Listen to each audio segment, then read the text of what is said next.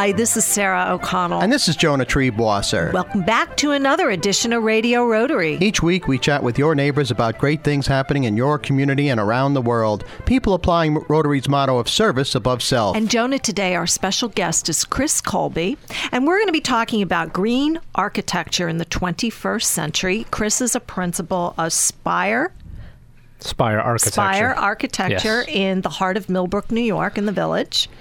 Right there, and they have a very distinctive logo. I have it on good authority since Is it green? I've seen the logo. But is it green? It's a spire. Oh, now, now I I assume Chris Colby. Isn't that good uh, enough, first of all, Jonah? good morning, Chris Colby. Good Welcome morning. to Radio Rotary. And I assume green architecture doesn't mean that you just paint the house green. No, not All right. not usually. As Jonah tried to imply about your logo.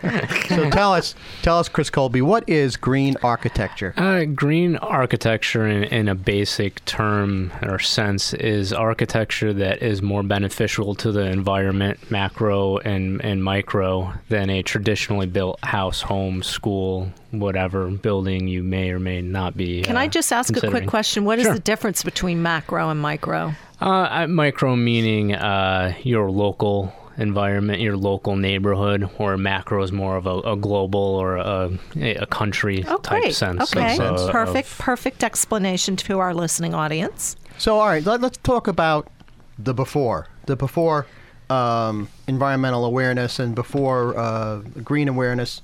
What's wrong with the way houses and buildings have been traditionally been built as far as today's environmental consciousness? Um, well, before, you know, typically we just go and cut down forests, uh, use whatever materials we wanted, and not think about the the repercussions that they may have years down the road or, or an immediate impact um, to the l- people living in the home, uh, most importantly, and those around it. Uh, so in the past, it was just kind of we're going to do whatever we want, and the end result is the house that you that you get. That's So frontier long spirit term. of you know clearing the the log cabin area and Sure. using the logs to build the log cabin and that no. that might have been more green than what we do now. no, but I mean, the, the, the old-fashioned way of you know we're men and mankind conquers the universe and uh, we'll do what we want to do. And honestly, when you look back on the lines and designs of a lot of uh, pioneer days, a lot of the traditional architecture as we know it now, it looks for housing, for residential housing, I'm not talking about commercial buildings, Yeah. is very much the same Yeah. until you start looking at some of the green or um, ec- eco uh, conscious building the de- designs that are going on. They, they do look a little more futuristic. they do. So, Chris Colby, So- tell us when did um, things start to shift from the uh, good old days of hey, you know what, we're gonna chop down the trees and build stick built the house and you know not concern ourselves with where the garbage goes and where the septic goes.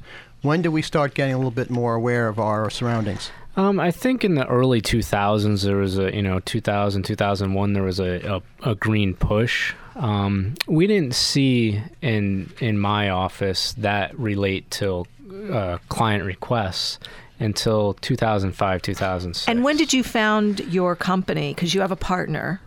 Uh, no, I'm not. I'm No? the sole oh, principal. Oh, you are sole yes. principal. I'm sorry. Yep. Okay, so when did you found found Spire That Architecture and that was in 2005. in 2005. But you've been an architect for longer than that. Oh, yes, A yes. designer for longer than that. Yes. So you're saying that the big kind of consciousness or renaissance came around. Around when I started the firm, 2005, 2006. Prior to that, um, What are the biggest changes? Uh, the biggest changes, I, I think, is the education in the clients. Uh, They Mm-hmm. know a lot more than they used to, and sometimes you get clients that come in and they'll bring, you know, the internet has done wonderful things. For Mm-hmm, I was going to ask you, what do you attribute it to? do you Yeah, attribute it to technology, yeah, the to internet? yes, sure, absolutely. You know, clients will come in with cut sheets of things that you've never even seen before, and um, that's good. you Mm-hmm. Is know. there is there do you, is there more emphasis on new build or is it on renovation and maybe greening up an existing structure?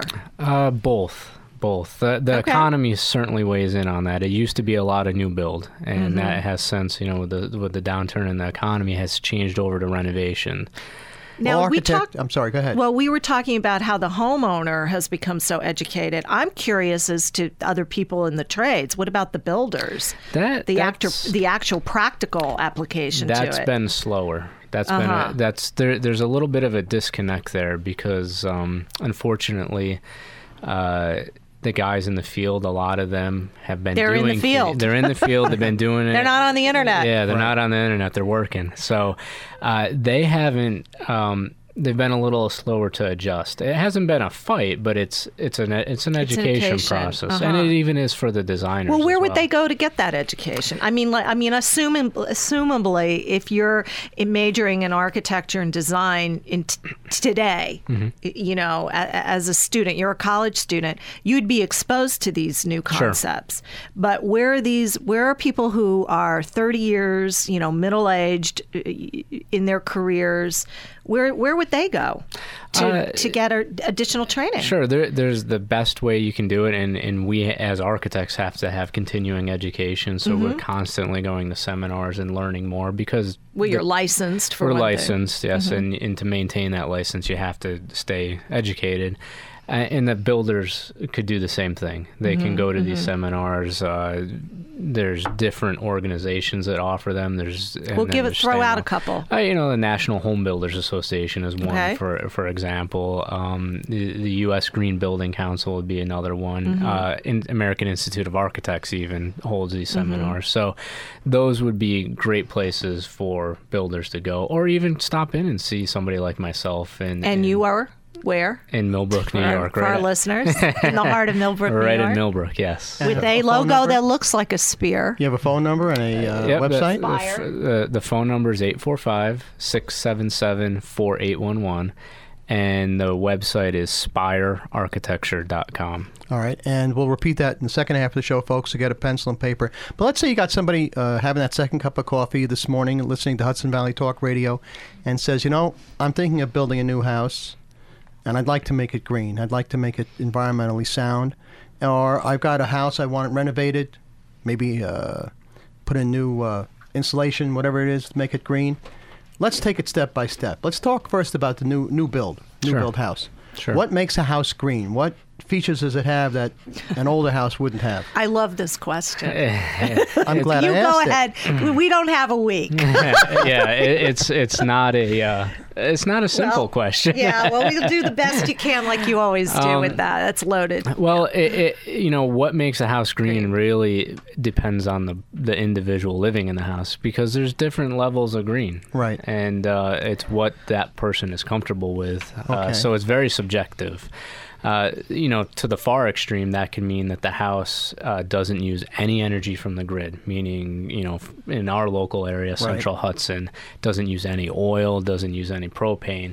That's very extreme green. I mean, all solar panels, Yeah, things like solar that. panels, geothermal systems, Right. very super insulated uh, building envelope. Or they invite, o- invite over two radio hosts and we give them a lot of hot air. Exactly. Oh, speak for yourself. I was. so, Go ahead, but on the Go on ahead, the other Chris. end, it could be something as simple as maybe it's you have some solar pa- some solar, Solar. panels, but you're not going to the extreme where your entire yard is full of solar panels or your Right, roof right, is right, full, full of solar, solar panels. So we see a lot of the middle of the road. or upgrading um, upgrading your existing mechanicals is what I'm seeing Sure. on my my end of the industry. I mean, well, Chris and I will confess we've Yes. done things together because he's an architect. What and kind I'm- of things? And I'm a residential a lender. This is a family radio program. What kind of thing? Oh, you're So- last We're, we're not in politics. We're We not in haven't done anything like politics. so we're in the same community. So we All right. um, So you're talking about your secret clients, identity as a banker, I see. but uh, yeah, my secret identity. Um, the that's what I'm seeing is people upgrading existing Sure. uh, more home improvement where they are um, using more progressive greener products for insulation. They are putting solar panels in Sure. uh, geothermo, Geothermal, systems, which tell our lis- explain what that is to our A- a listeners, geo- please, Chris. Geothermal system is a heating and cooling system that uses a constant temperature uh, from the ground as its source of heating and cooling. It's a little more complex than that, but essentially it, it kind of works like your refrigerator in reverse to create heat. If you if you Oh, that's know- a good analogy. You, you know the but it's not. It's not. How is it powered? Is Uh, it, it does use know. electricity, so it is powered. It has, a but it's more efficient. It's much more efficient than It's oil. Cleaner. It's cleaner. Yeah, yeah. But th- those are examples of, of, some types of upgrades or green upgrades that people will are using in existing. But you need to bring somebody like Chris in to make sure that that can right. be effectively from, from both from a cost and structural standpoint you know, implemented. Spe- speaking of course, to build a greener house, um, Chris Colby, or to renovate your house up to green standards does it cost more uh, up front, but maybe you save more down the road, sure. especially at four dollar a gallon? Sure, uh, absolutely. Yeah, you'll see a bigger cost up front. Depending on what it is, it may or may not be a lot, but over the cost of or the term of you living there, you'll save money. Now, you know what? We'll find out more about that in just a moment. But first, let me remind our listeners they're in tune with Radio Rotary on Hudson Valley Talk Radio and around the world by podcast on iTunes and at www.radiorotary.org. My name is Jonah Triebwasser, and my co-host is the evergreen Sarah O'Connell, mm-hmm. our very special guest, architect Chris Colby, and we're talking about green construction. And Sarah, who brings us Radio Rotary this week? Well, Jonah and Chris, Radio Rotary is sponsored this week by Rotary International, Rotary District 7210, and the Rotary Clubs of Poughkeepsie, Arlington, Brewster, Cairo, Congers Valley Cottage, Fishkill, Goshen, Highland, Hyde Park, Kingston, Kingston Sunrise, and Middletown. It's a new sponsor, Jonah. How about that? And we'll be back with more of Radio Rotary after these important messages. This close after immunizing more than 2 billion children, Rotary Club members are this close to wiping polio from the face of the earth. But we need your help. Thanks to an historic matching grant from the Bill and Melinda Gates Foundation, every dollar Rotary raises will work twice as hard to protect children against polio forever. This is an opportunity to end polio now. Visit rotary.org slash end polio. Rotary. Humanity in motion. For information about Rotary in the Hudson Valley, visit www.rotarydistrict7210.org. Judelson Giordano and Siegel, CPA PC, is a full-service accounting, tax, and business consulting firm. JGS specializes in business succession planning, including ownership transition, management transition, as well as family and non-family transitions. The JGS staff works alongside you to solve the problems of your specific business or personal situation. JGS is conveniently located on Route 211 in Middletown, New York. To learn more, please contact JGS at 845 692 9500 or visit them on the web at www.jgspc.com. Judelson, Giordano, and Siegel, your essential partner in business. What would you do if a friend, coworker, or a loved one collapsed? Calling 911 alone will not be enough. Over 1,000 people a day die from sudden cardiac arrest. Many can be saved with early intervention. HealthSave offers CPR courses on a daily basis at our facility in Rockland County. We'll come to your home or business if you prefer. Call us toll free at 877 277 6233. That's 877 277 6233. Or visit our website at healthsave.com. That's H E A L T H S A V dot com. Leave the E off of SAVE for emergencies. CPR training is for everyone. Learn CPR. Become a lifesaver. Hudson Valley Talk Radio and online at hudsonvalleytalkradio.com.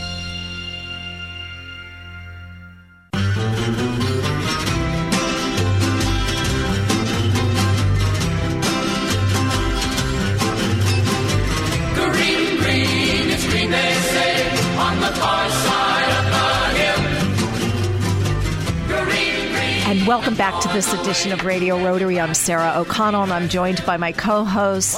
The I don't want to. Are you green? Are you really? You're more Twiggy Brown today.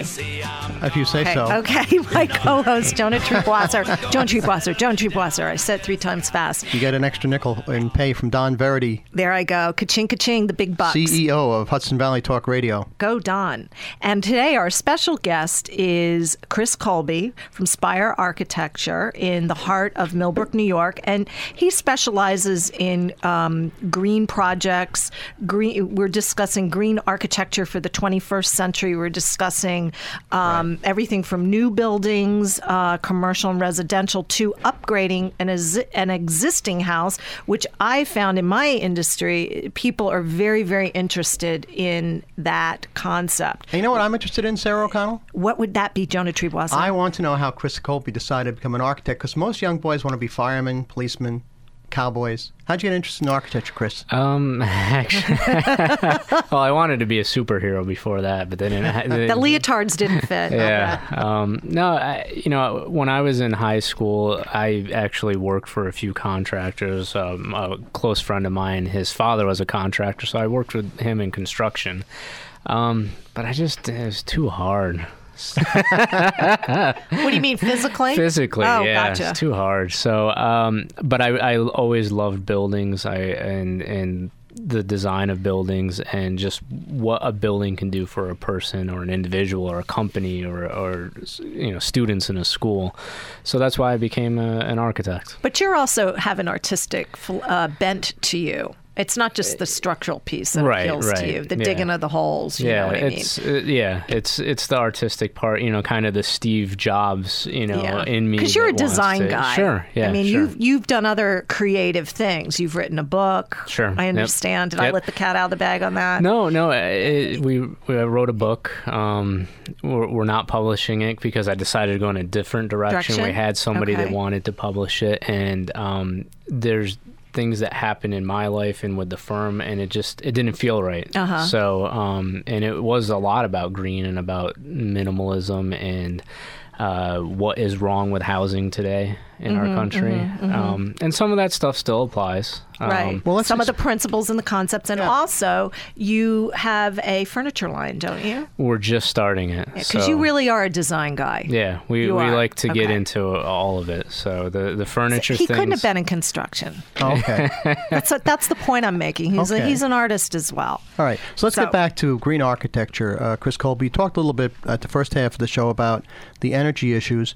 But um, tell us about some. Uh, give us some examples of some of the things you've done in the recent past on green architecture, either new construction or uh, rebuilds, uh, renovations that will uh, give us our, give our listeners some ideas of what they might want to do. My my favorite one that I love to tell everybody is a house that I used to own. We just moved out of it recently. Um, was an old 1833 schoolhouse. You can imagine how energy inefficient that type of Well, you had chapped is. lips, Yeah. right? no matter what you do to those old Um, houses. it, it was it had a lot of character, but it was horrible to live in in the winter. It was Uh-huh. just brutally cold, no matter what you did. And we did some things with the technology of uh, newer insulation, spray foams, and things like that.